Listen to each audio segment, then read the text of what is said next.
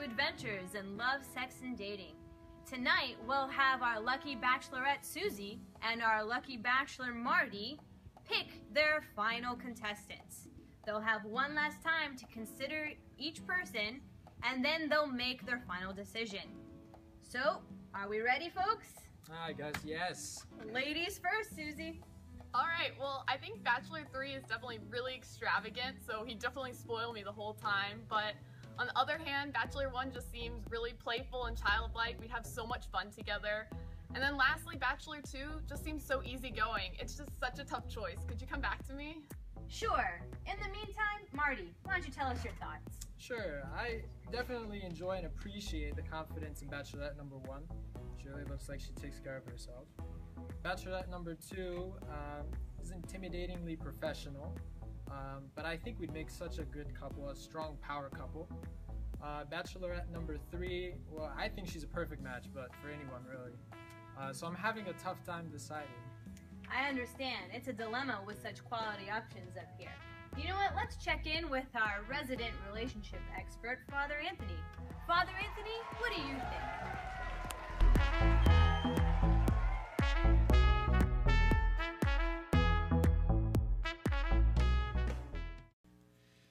Alrighty, well, good morning, early afternoon, whatever it may be. I am happy to be back. I hope you guys have missed me. Yes, we missed you very much. Okay. For those who are just kind of jumping in here for the first time, I have been, uh, I was out last week uh, on travel, and before that, I had, wasn't preaching the two weeks before that. So, as I mentioned earlier today, is I got a whole bunch of stuff that I've been storing up as I've been listening to uh, Michael and Kurt over the past few weeks uh, give their messages right here. And I got a whole bunch of stuff coming right here. We're wrapping up the series sort of today. Next week is actually the, the, the final week in it, but it's going to be a Q&A week. So what we've been doing, if you're just kind of jumping in right here, is we've been collecting questions over the past four weeks, and you still have a chance to submit questions today. You can do so on uh, on your handout. We'll tell you how you can text them or email them or Facebook or Twitter, or you can do pen and paper in the in the back somewhere today. Whatever it is that you want, you can submit your questions. And next week, you're going to get a chance to hear not just me answer the questions, but we're going to bring back all the speakers as well as the wives of the speakers. Yeah, that's right. That's right. Because they stood up here and said all they wanted. Well, let's bring their wives up here and let's make sure that what they're saying is the truth, right? So you get a chance to submit questions to the ladies as well as to the men. So make sure you do that today. Now, for today's session, I get, like I said, it's all been in there for several weeks and it's all coming out today. So I'm apologizing in advance. Today may not be the most organized and structured message. As you see with the title of today's message, we're talking about the boy, the girl, the ring, and the bed, which is basically a smorgasbord, a buffet of everything that I want to tell you about relationships. Everything that I want to get out of my heart and I don't want this series to finish without me getting a chance to tell you all this stuff. Because if you just kind of tuning in right here, what I said in the very beginning of this series in week one is that this series is coming from a heart of love. Believe me. And it's a heart of love for you single people. Married people, I love you too, and we care about you, married people, and we wish you all like the best marriages and things like that. But we said we need to take a few weeks out of our schedule to really really address the situation that many of our single people find themselves in. And some people said to me, Well, Father Anthony, that doesn't make sense. The majority of this church is married. Like, you look around here, probably 60, 70% of the people here are already married. But I say this single people, we, the married people, we care about you. And we love you enough that we're willing to take one for the team. And willing to tell you all the stuff that we wish we had known before we got married. And also, what we discovered in the process, married people, correct me if I'm wrong, is that in giving advice to the single people about what they should be prepared for, we learned a lot about how we got into our situation, didn't we? We learned a lot about why we find ourselves in this current state as we see the things that we may have not understood when we were dating. Reason we're doing this series is because I have this funny belief inside my heart, and you may disagree with me. Society disagrees with me. TV shows disagree with me. Maybe uh, all the experiences that you've seen disagree with me, but I have this, this strange belief in my head that marriage is the best. And that when marriage is done right, And when marriage is done according to God's standard, marriage is the best. And because I love you, single people, I want you to have this great kind of a marriage. And like I said, you may never have seen that kind of marriage before. Maybe your parents didn't have that marriage. Maybe your brother and sister, your uncle, aunt didn't have it. Maybe, as we discussed before, TV and movies never showed it to you. But I told you why. It's not because they don't exist, it's because they are boring. This is why no TV shows happily TV shows don't show happily married couples because that's boring. I told you if you did a, a, TV show about my family, that would be boring. You just see people smiling all the time and talking nice to each other. But I want you to have that kind of a marriage. I want you to have a boring marriage and a spectacularly fulfilling, drama free, boring, satisfying, full of love kind of a marriage. And that's why we're doing this series. What we said in the beginning, quick recap of the series, as we started the first week by asking this question, asked it every week Are you the person the person you're looking for is looking for? Sounds complicated, isn't really that complicated. We said the first week we debunked the right person myth. And we said our problem for so many of us, why we got ourselves into trouble in marriage, is because we believed a myth. And the myth was perpetuated by Walt Disney and all the people who made movies and, and even the children's stuff, which is that if you just get the two right people in the same room together, everything will be fine. If they can just get together, if you just find that right person, your soulmate, then everything will be fine. But we agree that is nothing but a, that's that's a fairy tale stuff. Because the truth of the matter is, we need to spend less time, single people, less time looking for the right person and more time becoming the right person. And if you are spending all your time looking for the right person, you're probably going to miss out. Because the right person, guess what they're looking for? The right person. So you'd be much better served to become the right person that the right person is looking for. You got that? Easy. And then we started to go week by week. We talked one week to the men, one week to the ladies about what does it mean to become the right person? What is it that we need to start doing and stop doing to be prepared?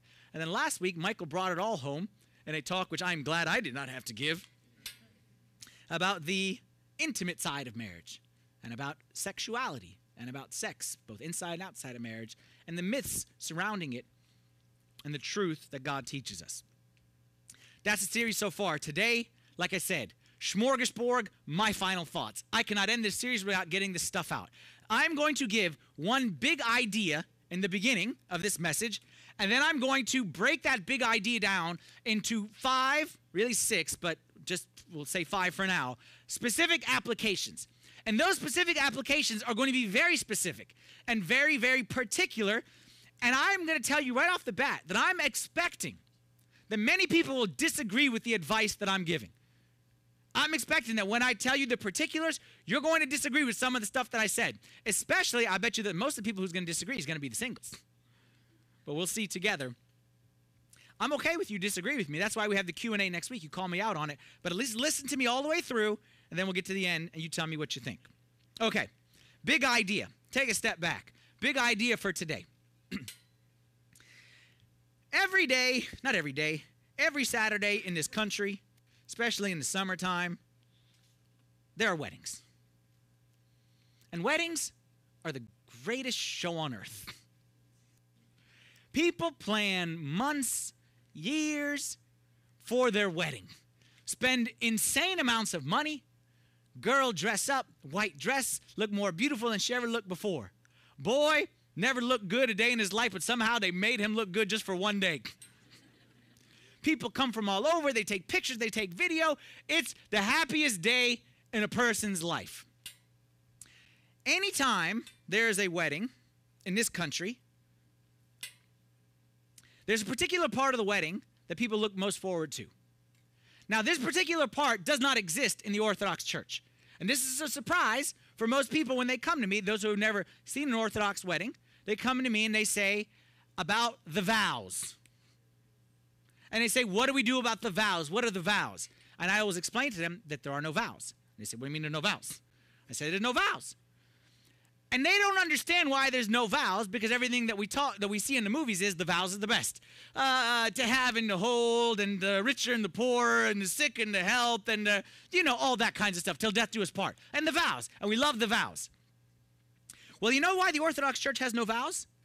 The Orthodox Church doesn't have vows. The Orthodox Church doesn't believe in a wedding is vowed to husband to wife. It believes it's a vow from man to God and God to man. There's the vows. There's no vow husband to wife, and I'll tell you why in a second. Married people will get what I'm about to say. Single people will not, but married people will, and stick with me on this one. You'll, you'll stick with you'll understand by the end. The reason we have no vows is this.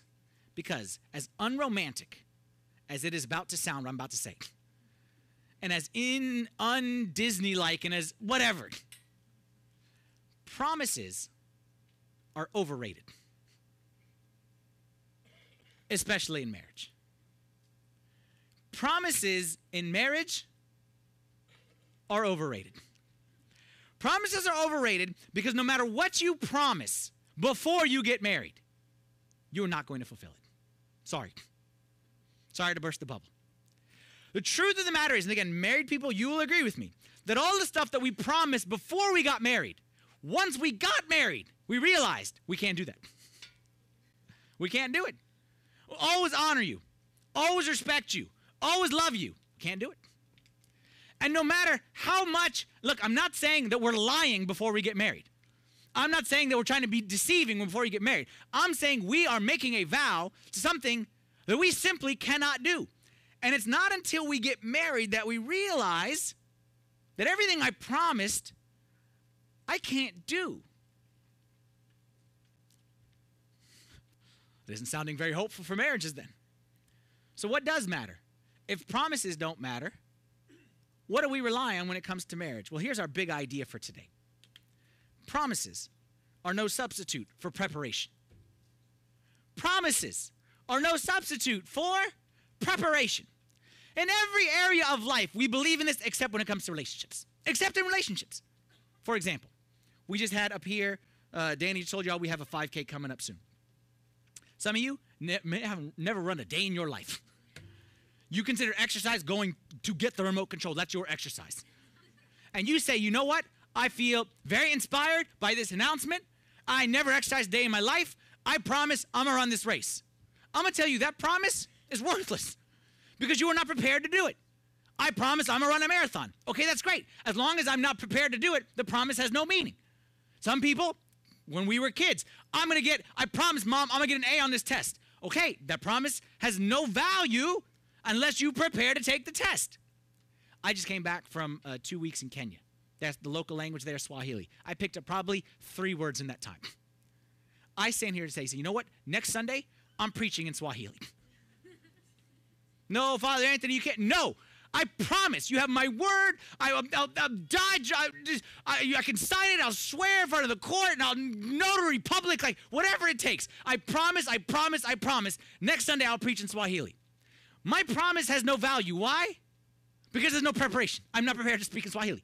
Like I said, two weeks, three words. There's no chance by next Sunday I'll be able to do it. That's the state of many marriages today, is thinking back to promises. But you said you would. You said you'd never. You promised. You promised to control your temper. You promised that you'd respect me. You promised to stop calling your mom every day. You promised.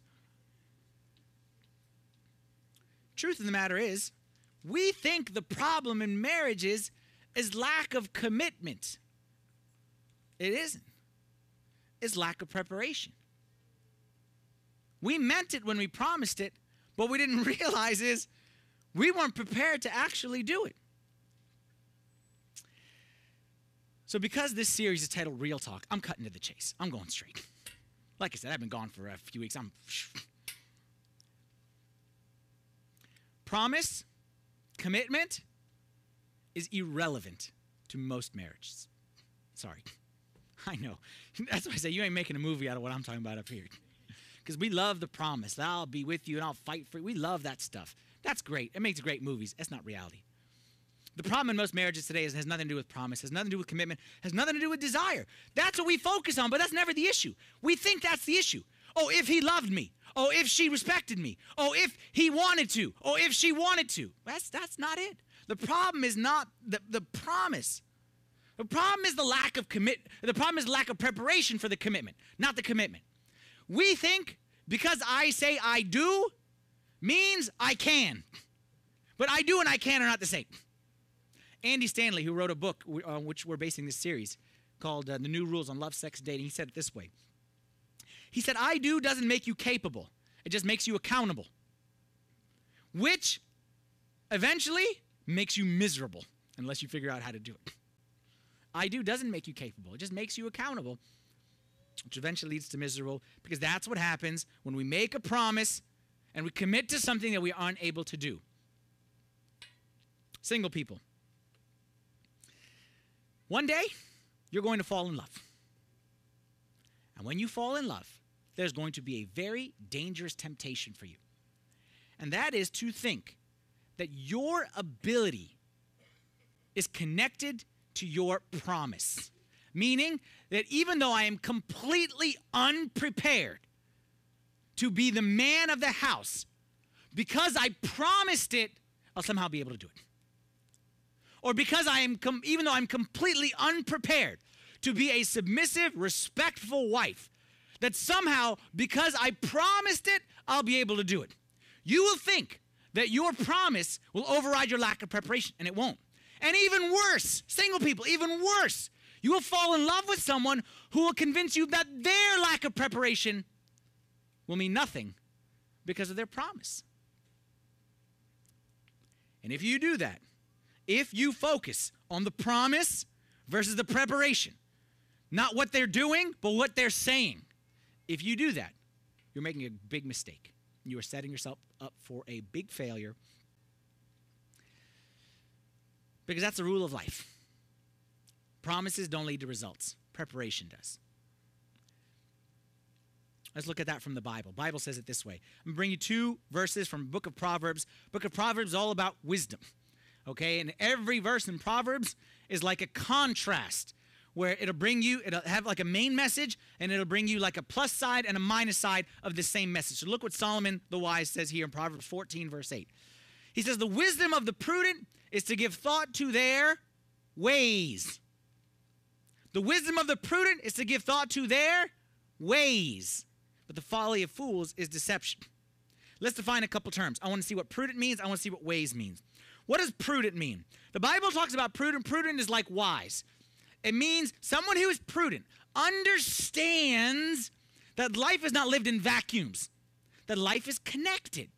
That as we said before, that what happens today will affect tomorrow. Because your present, remember this from week one, your present will one day become your past and will affect the rest of your future. That's a prudent person. A prudent person understands that things are not done in isolation. And if there is a certain set of behavior, like for example, if I'm standing here and I'm walking this direction, a prudent person knows that eventually I'm gonna fall off the stage. That no matter where I live in the Northern Virginia, DC metropolitan area, that if I am going eastward, there's a great likelihood that if I keep going, I'm eventually gonna hit the ocean. That's what a prudent person understands. That there's an ocean, and even though you don't see the Atlantic Ocean today, if your compass says east, it's just a matter of time before you hit the Atlantic Ocean.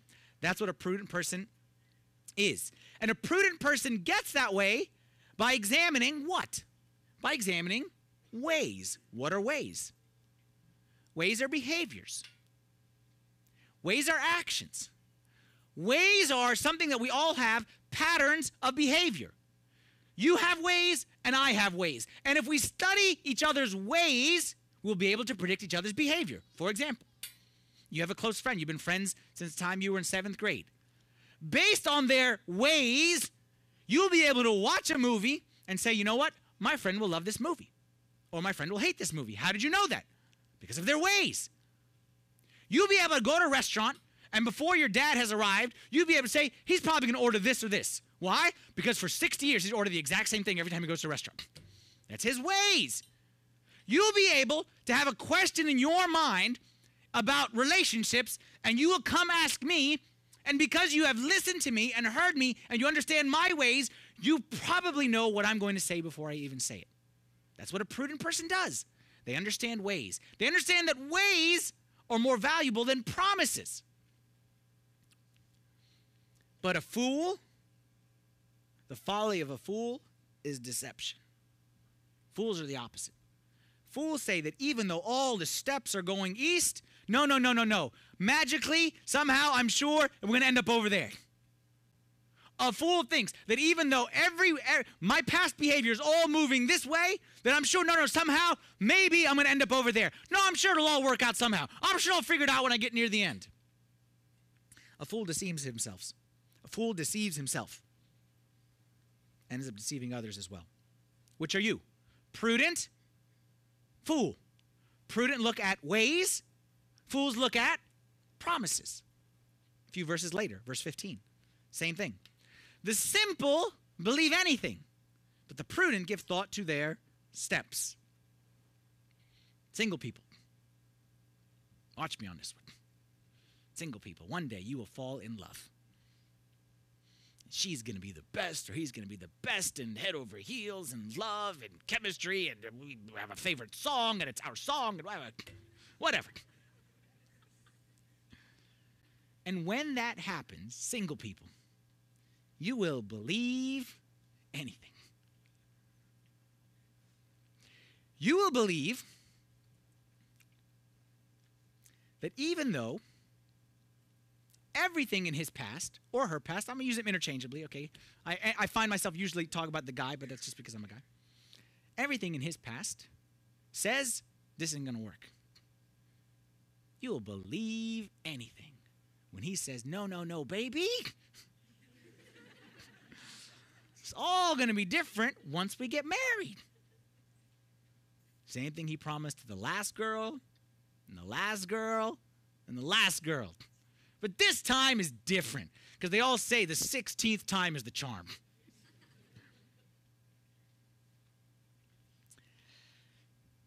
Me, as a spiritual father, let me tell you what breaks my heart. This happens all the time. Nothing breaks my heart more when I care about you. I care about you. Believe me, I care. I got no horse in this race. I got no agenda. I got the best wife in the whole wide world. Okay, you can't take her, so I really don't care who you marry after this. Nothing pains me more than when I see it, and your parents see it, and your friends see it, but you can't see it. And then you come to me, and I can see it a mile away. The most painful thing is to sit there and listen to you explain away the bad behavior of your boyfriend or girlfriend. No, no, no, I know. And he did. But he's just, he's had really bad luck. Bad luck. No, no, no. I know that that that you know he got no job and he got no future, he got no degree, but but but we have a song. a song? You just don't understand him, Father Anthony. Trust me, it'll be okay. Nothing is more painful. Nothing is more painful. Nothing is more painful, and forgive me for the expression, nothing is more stupid.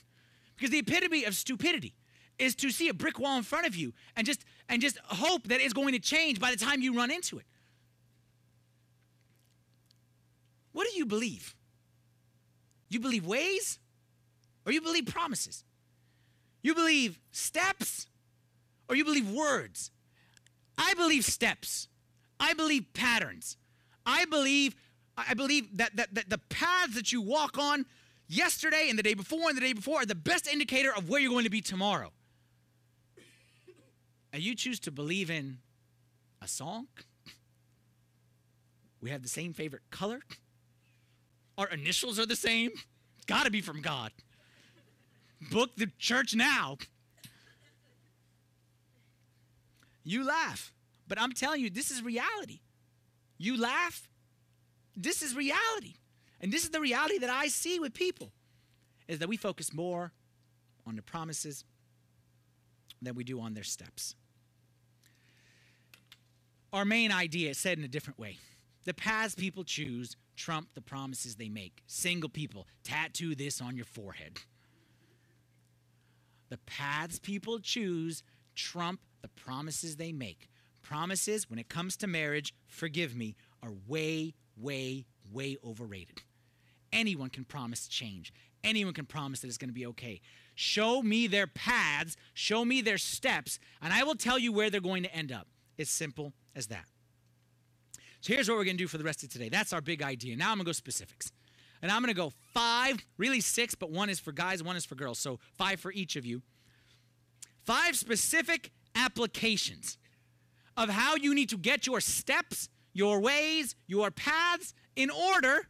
And like everything is dual, on you should be fixing and you should be looking for. But I believe the two work hand in hand. I believe that when I get myself in order, I'm more likely to attract people with the same habits. Like if I'm moving in this direction, I'm more likely going to attract people who are also moving this direction. But as mu- as I move here, it's unlikely that people moving there that I'll be attracted to them.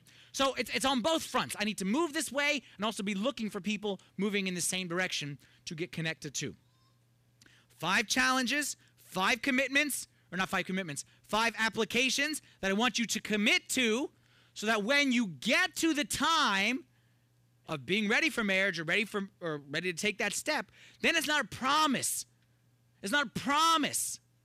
It's a path that you've already taken. Deal? Okay. I'm gonna go through these kind of quick. Number one, get involved in your church. And if you are involved, write more involved. Actually, everyone write more because no matter where you are, become more involved. Become more involved in your church. And why do I say that that matters? What difference does it make if I'm involved in church? What difference does it make if I come to church once a week, once a month, if I do a life group, if I volunteer? What difference does any of that stuff make? Ah, look, I'll tell you what it makes. I, again, where you spend your time is where you are going to find the people that you're going to connect with. So nothing is dumber to me, forgive me. Nothing is dumber to me than people who go to bars to meet their future spouse. You listen, be honest with yourself. Say, I'm going to a bar just because I'm bored and I got nothing better to do. Just say it that way. But you tell me that I'm intentionally going to a bar to meet someone, there's nothing dumber than that in the whole wide world. Because do you want someone whose path is hanging out in bars to marry that person? But don't worry, once they get married, they're not going to hang out in bars. That's not how it works. If the path is bars, the future is bars. Find someone whose path is in church. How do you find someone whose path is in church? Be in church. And I'm telling you this married people, y'all will agree with me on this one. You can do things during your single years that you can't do when you're married. You can do things during your single years that you can't do when you're married. This is the time, as King Solomon says in Ecclesiastes 12 remember your Creator in the days of your youth before the difficult days come. I'm not saying this verse is specifically about marriage. but it's the truth is that when you are single, you have the capacity to do more. You have the capacity to be in church on Sunday and then go to a Bible study on Tuesday and then volunteer for this whatever thing on Wednesday and then take part in this thing on Friday. Like you have the capacity to do more. You have the capacity to be super, super, super involved. And I'm telling you, it is, I'm mark my words, it is a mistake if you choose to not remember your creator and be very actively involved in the church during these days of singleness. Because there will come a point in time. There will come a point in time where you are married and you don't have the same ability because you got commitments, you got responsibilities, you got children, you got stuff. So this is the time to build that relationship. Why? I could go in many different directions with this, but I'm gonna choose one specific direction. Okay, I could talk about the importance of volunteering, okay, and serving and not just living for yourself during this time and not just life is all about what do I want to do on a Friday night. How about what, what, what does someone else need me to do on a Friday night? And it shouldn't just always be about what is the church doing for me, but what can I do for the church? Because I know it's a limited period of time where I have all this energy and all this time. And this is where the best, I promise you, the best marriages were formed in church. The best marriages were formed in church relationships. But I don't want to go that direction. I want to go in a different direction. And this is a little bit of a personal rant, so forgive me. Like I said, eh, I've been holding it for so many weeks, it's coming out today. We need guidance all of our lives, but especially when we're single. We always need guidance. We always need a spiritual father. We always need someone to direct our way, but especially when we're single. And it is a mistake, single people, when you neglect to be very connected to your spiritual father and receiving guidance during your single years. The rest of your life will be determined by the decisions you make in these next, whatever, I don't know how old you are, five, ten years. Let's say 10 years. The decisions you make in these next 10 years will guide the rest of your life. Like I chose to marry Marianne. And because I married Marianne, I know where my the rest of my life is going to go. There's very little deviation. We're always going to be in church. We're always going to be serving God. God is always going to be number one. Because I received guidance during this time and I connected with someone who's going in this direction, then my life, there's very little deviation. But when you're single, there's all kinds of options. There's bar options, there's church options, there's work options, there's uh, school options, career options. There's so many options. And I'm telling you, be smart. Be connected to your spiritual father during this time. You need the guidance. You need someone who can think objectively and see objectively and help guide you when you're making these difficult decisions. And again, here comes the rant part. Forgive me on this one. One of the things that pains me is when single people come to me under the guise of asking advice. And they talk 90% of the time. And I talk 10% of the time. And that's asking advice? Or is that justifying your own behavior? Imagine if you treated your advisor at school or at work the way you treated your spiritual advisor. That you came in, you booked a half hour meeting, you talked for 25 minutes, told him how great the decisions you're making are. And anytime he tried to tell you, well, maybe that's not the best idea, you made excuses, you justified, you rationalized, you did all this kinds of stuff to tell him how great your plan is. And then he tries to tell you, well, maybe not. And you walk out of there and say, he just doesn't understand me. Well, maybe the point wasn't for him to understand you. Maybe the point was you to understand him. Forgive me. Forgive me. I'm saying this because I care. I'm saying this because I care. Because something happens to us in those single years. We think we know it all. And we think we got it all figured out. And I'm telling you, you're making a grave mistake. I'm not saying this for me. I'm not saying everyone come ask my advice. I'm saying whoever's your spiritual advisor, whoever's your father of confession, whoever's the person that you rely you you you need one. If you need one at work, and you need one in your college, and you need one in every area of your life, doctors have the, the advisor, resident guy, or whatever it is. Like everyone has a coach. Who's your coach? The rest of your life, you can get by by being a little bit distant from your coach. But during your single years, you cannot. Make the investment, single people. Be heavily involved with your spiritual father. All right? That's number one. Okay? Number, these are completely unrelated things. This is just me ranting, okay, like I said. Okay? Number two, a little lighter note. Address unresolved childhood issues. Address unresolved childhood issues.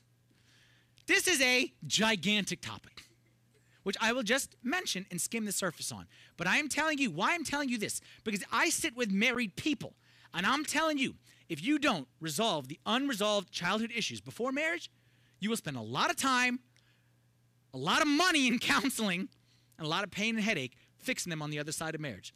Let's get them resolved beforehand. A famous Christian author named Les Parrott and his wife Leslie wrote a book, and this is what they wrote about this.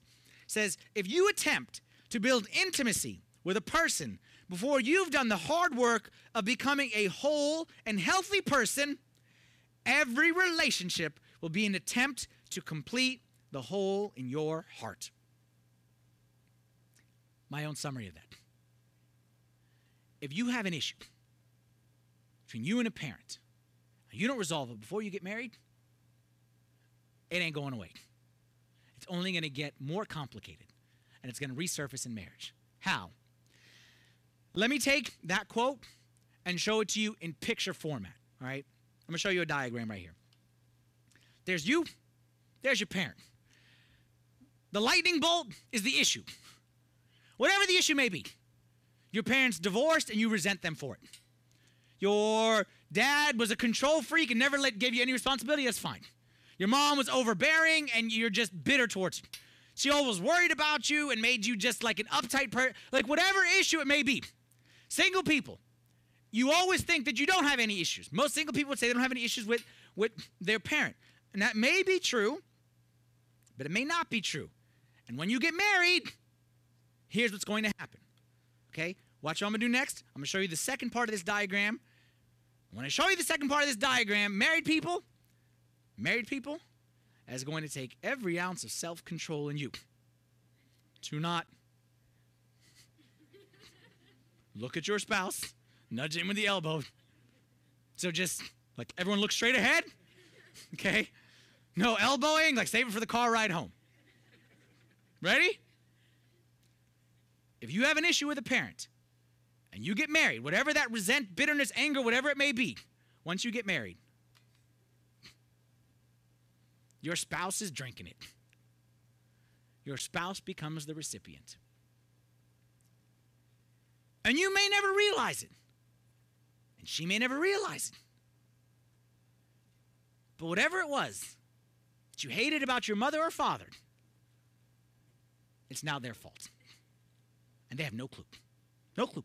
Completely blindsided. I don't know what I did. All I did was five minutes late. He went crazy. All I did was, you know, call me when you get there. And she went ballistic. I'm not going to go further into this because I could spend, like, this is a whole six week series, okay, at addressing childhood issues. I'm not going to really get into this right now because I, I, can't really address it. But I, I will just say this is that many married couples today are fighting their spouse over something that their spouse had nothing to do with. And they're fighting their spouse on an issue that took place many years before that they never resolved with a mother or father and has become the spouse's fault 100%. If that's you, if that's you, whether you're single or married, then I have a recommendation for you. Again, I can't solve your problem, but I have a recommendation for you that I would strongly encourage you to do. There's a great book. It's called Life's Healing Choices, all right, written by a guy named John Baker. I highly recommend you to read this book. I looked last night. You can find it $9.99 on Kindle, or if you're willing to go paperback used copy, you go $3.99 on Amazon. All right, is to be the best 10 bucks you ever spent. And if you saying bills and this that I can't afford it, come to me, read the book, give me the receipt, I'll give you the 10 bucks. Oh, I'll give you the 4 bucks. Okay, get the used one, okay, if you can't afford it. you owe it to yourself to at least stir it up and see is there any issue in there? You owe it to yourself and you owe it to your future spouse to see is there anything in there, any resentment, any bitterness, any anger that may resurface when I get married. Good? Number three. Gentlemen, you can take a break and we talk to the ladies here. Ladies, don't dress like a commodity. Don't, Michael spoke about this in week two. Don't dress like a commodity. We talked about it to the men and saying, don't treat him like a commodity. Well, I'm saying, ladies, help your brother out. Don't dress like a commodity, and don't you ever accept being treated like one. Why? We agreed we believe in paths, not promises. Whatever habits begin in dating will continue in marriage. Marriage is not going to be the end of the habits, it's actually just the beginning of the habits. And whatever you established before will continue after you get married. Ladies, maybe you've never gone fishing before, but you can help me out with this one. How do fishermen determine what bait to put on the end of their hook? Like when a fisherman goes fishing, there's different kinds of bait. There's worms, there's grubs, there's steak and cheese. I, I don't know what they put on there. I'm not a fishing guy. Whatever. There's a different bait. How do you determine what bait to put on the end of your stick? What you're fishing for. Whatever you're trying to attract, you put the bait in order to attract that particular kind of fish. Ladies, if you fish with your bodies, what will you attract? Body snatchers. If you fish with your body, you will attract men who only care about your body. Logic. And then what you're going to do is you're going to say, all men are the same, and all men are pigs, and all men are. And the truth is, most of them maybe are okay, but not all of them are. But the ones you attract are. Because let me tell you a little secret. You say all men are the same. What is in common between your last boyfriend and you? And that boyfriend and you, and that boyfriend and you, and that boyfriend and you. What do all those boyfriends have in common? You, congratulations. it ain't them, it's you. And you could sit there and say how they're all the same and they're all the same. They are not all the same.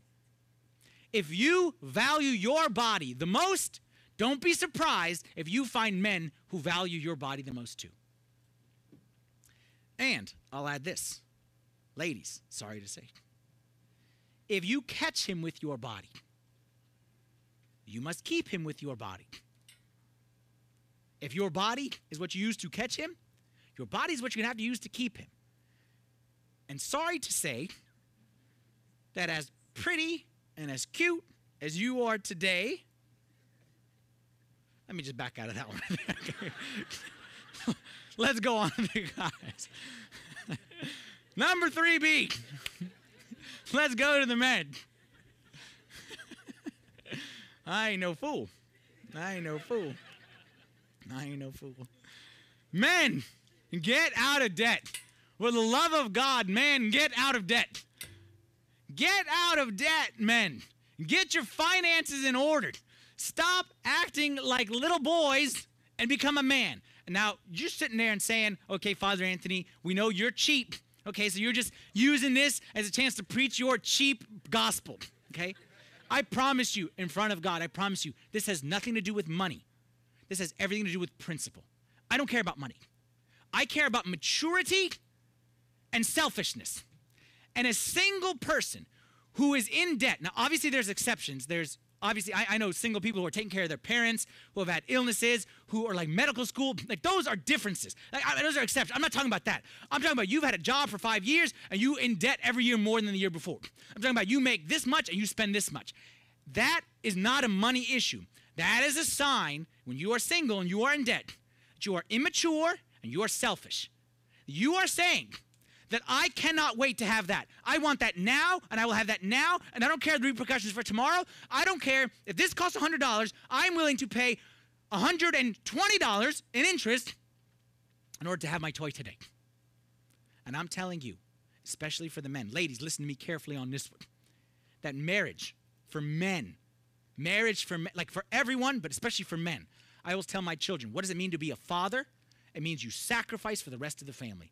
That's what it means to be a man. It means when there's three Oreos left and there's four of us mom, kid, kid, dad, no Oreo. That's what it means. And you convince them that you don't even want the Oreo.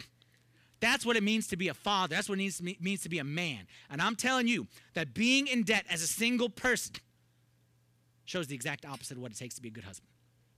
It shows that you're not mature, it shows that you're selfish. You care about yourself. Now, you sitting there and saying, and I know you hate my guts for saying this, I understand that. But I'm, I'm, I'm, I'm not saying this out of anything other than my love for you. Married, don't just ask me, ask the married people in the room. Married people, is it easier to get out of debt when you are married? Like once you're married, then it'll be no problem get out of debt. Man, if you can't get out of debt as a single person, you got no shot as a married person. You got no shot. This has nothing to do with money, everything to do with character. Because how I manage money is a path, it's a way, it's a behavior that it will lead to other predictable behaviors. And if I cannot manage my finances and I cannot say, not now, if I cannot self control, promise all you want. I'll go for ways. Now, for you who are sitting there and saying, Father Anthony, you're being a little bit tough right here. Like everyone has credit card debt. What's the big deal? Look, let me, let me tell you this. For those of you who think this is too hard, this does, doesn't happen in our generation. You know what? You know what would change your way of thinking? Let's say today you found the right person and she said, I'll only marry you if you get out of debt. You think you'd find a way to get out of debt? You think you could, in that situation, when you found the one, and she says, I won't talk to you until you get out of debt, you think you find a way? Absolutely, you find a way you become much more creative when you have that motivation. Our problem is not that we can't get out of debt. Our problem is we're not motivated. And actually, here's the problem with all my advice today, and I realize this as I'm, I'm doing this. Married people are listening to me right now very intently. Very intently, because you are in the fire. And when you're in the fire, you're looking for anything, any get out. Single people, this is the least motivated you will ever be but this is the right time to solve it. You have no fire right now. You have nothing breathing down your neck. But I'm telling you, when you're married, you're motivated, but it's all, I don't want to say it's too late because it's never too late. But now is the time to address these things. And even though you're not motivated, trust me, now is the time to get yourself out of debt. You say it's too hard. I say you just haven't tried hard enough yet. And if you had that motivation, you could pack a lunch instead of buy a lunch. You could drink the free coffee at work instead of stop by Starbucks. The, the, the, the poor free coffee people. Man, I'm telling you, if it takes moving back in with mama, you go move back in with mama. You get out of debt. You be a man of character. Now, ladies, a little something for you. If you're dating someone right now who's in debt, who hates my guts right now, you have a tough decision to make. You can believe his promise, and that's fine. But don't say I didn't warn you. I'll tell you how I would advise you. My advice to you, you do what you want. I would advise you to go to this stunning young man and tell him simply, get out of debt, and then we'll talk. And if he says that he can't or he won't,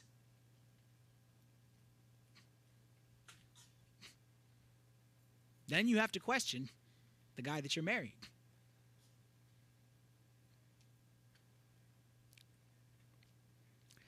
This is not a money issue. This is a maturity issue. This is a selflessness issue. This is a do I really need that motorcycle? Or can I get by with a bus ticket? Maturity issue.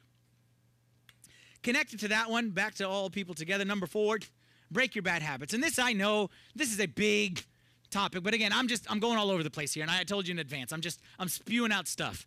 Break your bad habits. Break whatever it may be. And I, I don't want to address whatever the bad habit is, but just whatever, just break it. And the reason why I say it, break your bad habits, is because marriage doesn't solve bad habits. That's the myth that we believe. That when I get married, it'll solve this. Actually, marriage actually only makes it worse. Marriage magnifies who you were as single. So if you had bad habits, they usually get worse in marriage. If you had good habits, they maybe get better in marriage. Marriage just takes who you are and adds another person that will get affected by it. You drink too much. Now's the time to address it. You, you play video games all day and all night. Now's the time to look into that. Is that healthy? You gamble, you worry, you smoke, like whatever it is.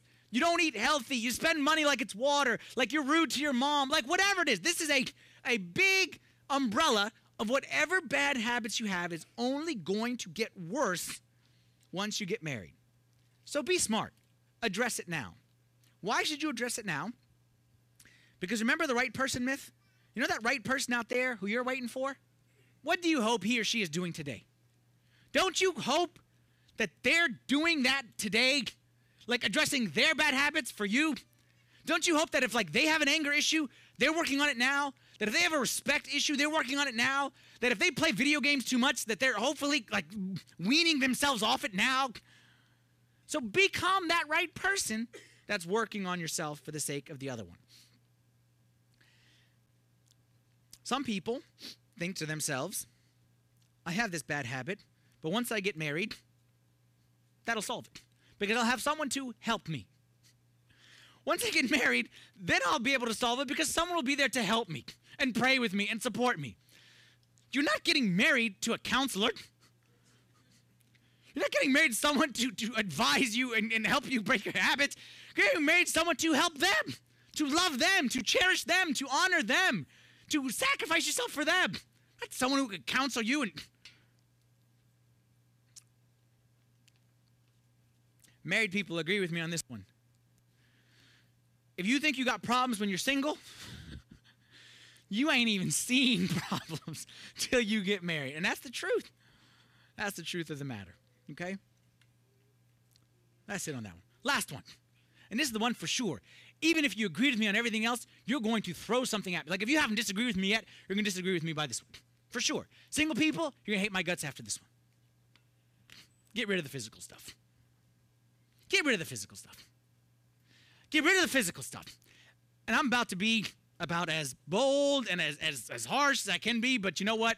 I can say this because I'm saying it to everyone at the same time. So what I don't have the guts to say to you one on one, I'll say it all together. When I say physical stuff, I am not talking about sex. I am not talking about sex. I'm talking about everything leading up to sex. You thought I was going to say get rid of the sex. You say that's hard. I'm saying everything that leads up to it because we talked about sex last week. I'm talking about everything that leads up to it. And I don't need to define it or draw a picture for you. but I will say that when you are dating, when you are single, the goal is zero physical stuff. Now you say, hey, wait a minute. Father Anthony, welcome to 2015. Like, what's life like back in 1952 where you're living? Okay. This 2015. You may call me old fashioned. You may disagree with what I'm saying. But if you do, I want you to listen carefully to me here. I got two things you don't have. I have two things you don't have. Single people, I got two things you don't have. You disagree with me? Let me tell you about these two things that I have that you don't have. Number one, I got 14 years' of experience as a priest listening to married couples. And I promise you, I have never once, never once in 14 years heard anyone say, I wish, I wish, I wish we had been more physical before we got married. That really would have been the best. Pumpkin, I'm so glad you got that experience. I never heard one person say they wish they had been more physical before they got married. You know what they say? They say the exact opposite. They say the physical was the worst thing that ever happened to us. Because what physical does is it leads to a false sense of intimacy and closeness. And you feel close to that person because you're doing stuff that only married people should do. So you feel like married people close, but you ain't married people close because you don't even know who he is. And instead of getting to know the real him or her, like I said, it goes both ways. You settle for just the physical stuff. And then you get married. And then you discover, I don't have any idea who I married. Because I never got to know him. And ladies, let me tell you why, especially for you, because the only time a man is motivated to actually talk is in the dating period. I'm not saying they don't talk after marriage, but they ain't motivated to talk after marriage. And if you just go straight to the physical, you will marry someone that you have no idea who he is. And you will spend the rest of your life trying to discover something that he just simply ain't motivated to tell you. So, number one, I got 14 years' experience talking to married couples. Second thing I got that you don't have is I got 14 and a half years being married to the best wife in the whole wide world. And I say that not to say I'm great or she's great, but I mean that I, I what, I, what I'm trying to say, and I hope I can express this, as I got 14 and a half years, and yeah, we got problems and we fight, and there's times we hate each other's guts, and I hate her and she hates me. I'm not saying that we have like something, uh, I'm not saying like that. But what I'm saying is, we have a marriage that I feel 100% convinced is blessed by God. And I feel God's blessing. What I always tell single people is if you had on this side God's blessing, and you had on this side all the money, all the pleasure, all the riches, all the promotion, all the everything in the world on this side, man, you don't even think twice. You throw that away and you take this because God's blessing, God's blessing in your household, with your children, with your wife, with your husband, is more valuable than anything else in this world. And I would do anything to protect it and keep it and throw everything else away. The number one way you lose the blessing of God in a relationship is to get into the physical stuff before marriage. The number one way you lose the blessing of God in a relationship is you get into the physical stuff before marriage. And again, I ain't talking about sex. I'm talking about everything that leads up to sex. You say we don't want to have sex before we get married. Then I say, why you rev the engine if you ain't going to drive the car? Tell you about my marriage. And I can say this, thankfully, Marianne is not here in this room right now, so I can say it without getting embarrassed because I would get very embarrassed she would get even more embarrassed by what I'm about to say. When we were dating, and I may have told, i have told this story to certain single people along the way when I'm trying to convince them of this point. When we were dating, we had dated, we didn't date for, we didn't have a very long period of dating, okay? But um, it was a Friday night, I remember it. And at the time, she had to work late at work, and she had worked till like 9 o'clock or whatever it is.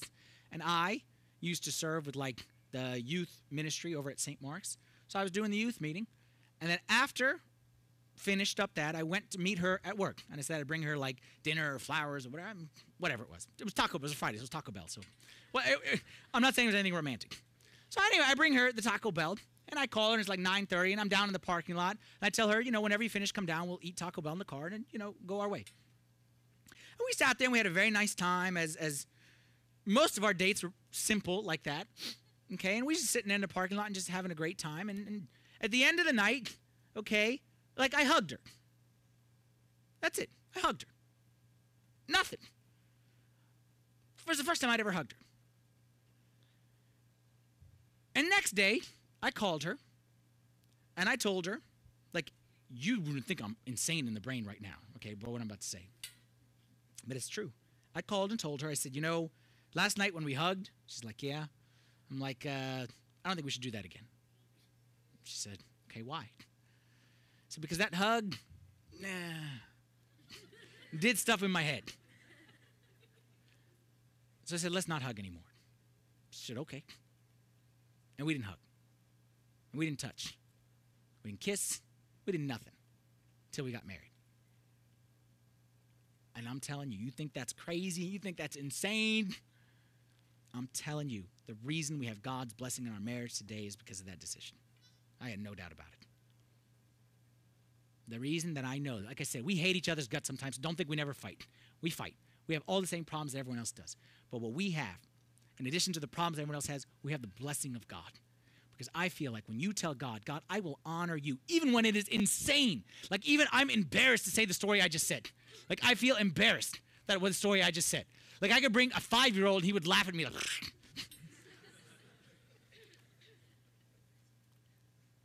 but it's worth it for the blessing of God. How much, how valuable is God's blessing to you? How valuable is God's blessing to you? I tell this to single people, they think I'm crazy. I say, I ain't doing this for myself. Like, what do I gain? Like, what's in it for me? Whether you kiss her or don't kiss, like, what do I care? I don't care. I have a wife. I can kiss her. I ain't saying this for me. I'm saying this because I care about you. My advice get rid of the physical stuff. Where do we draw the line? Draw it at zero. You say, well, can't we? And what if? And a little bit. Again, I'll give you another analogy.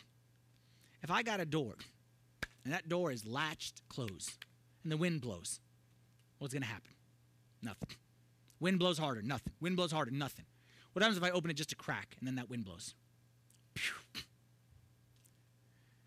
There are many couples who are stronger than you who opened the door a crack and regretted what they did. They are strong. Like you think you are strong? There are couples who are more spiritual than you, stronger than you, more self controlled than you, and they thought we could just open it a crack. And I'm telling you, I don't want to give examples because I don't want to say anything, but I'm telling you, couples who kept themselves, kept themselves, kept themselves, opened the door a crack. And I can't tell you the pain and regret that that causes for those couples. I'm not trying to make anyone feel guilty. You're married, you made mistakes, you're single. Like we all make mistakes. I'm not saying there's no guilt, no condemnation.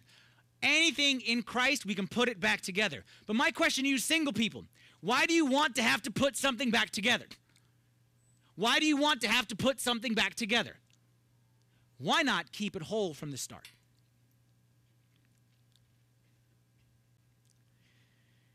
And on top of that, if you're with someone, if you agree with what I'm saying, but you're with someone who doesn't, and they're pushing you like, ah, nah, Father Anthony's a crazy man. Like, look at the way he's dressed. Like, he had no choice.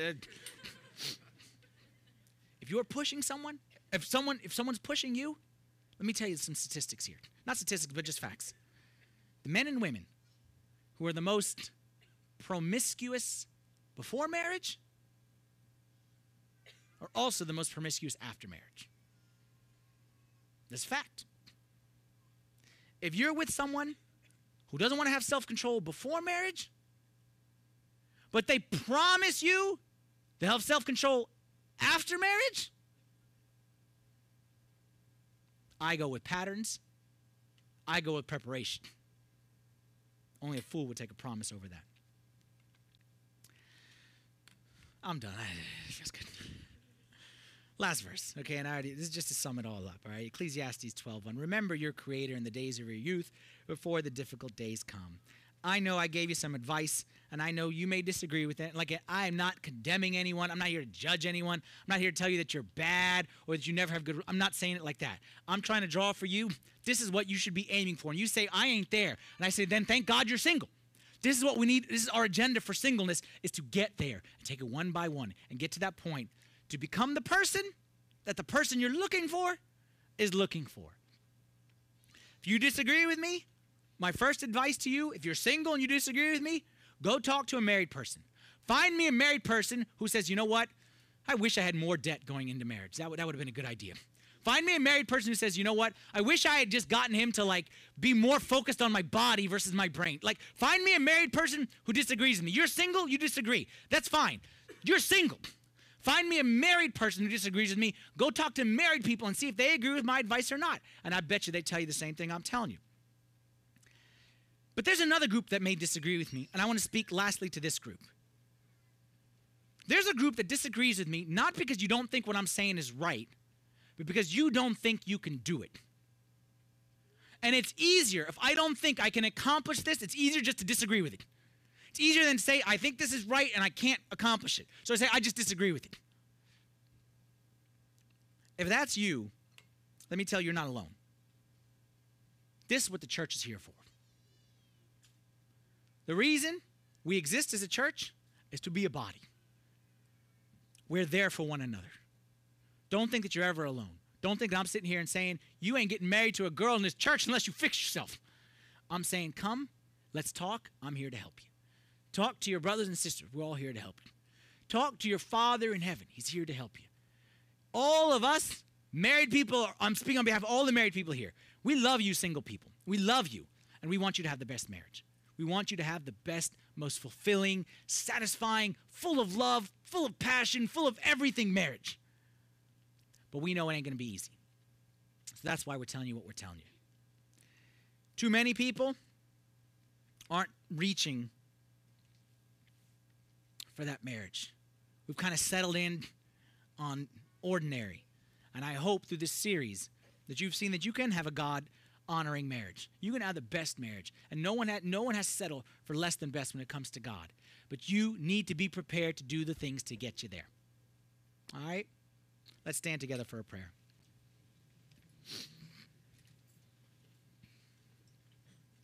In the name of the Father, and the Son, and the Holy Spirit, one God, amen. Lord, we thank you for the gift of marriage that you have given to us. First gift you gave to Adam, Lord, was a wife to complete him. We thank you that you give us a chance to, to, to participate in this mystery of marriage. Lord, we're all praying, especially for the single people, that you would help them to make wise choices, that they would be prudent in studying not promises, but studying preparation and studying paths, that you'd help us all to get our own steps in order, and that you'd help every person who's looking for, for a, a partner to unite with, you'd help them find someone who can lead them closer to you and provide for them that perfect marriage that you have in store for them. Pray, Lord, for everyone here who is, is confused when it comes to relationships or struggling or is in need of support or encouragement or whatever it may be. Pray that you would, you, you would work in their lives and you'd guide them, Lord, to the perfect plan that you have for their lives. Pray these things in the name of your only begotten Son, our Lord Jesus Christ, with the prayers of all your saints. Hear us as we pray thankfully Our Father, who art in heaven, hallowed be thy name. Thy kingdom come, thy will be done on earth as it is in heaven. Give us this day our daily bread, and forgive us our trespasses, as we forgive those who trespass against us. And lead us not into temptation, but deliver us from the evil one. In Christ Jesus our Lord, for thine is the kingdom, the power, and the glory forever. Amen.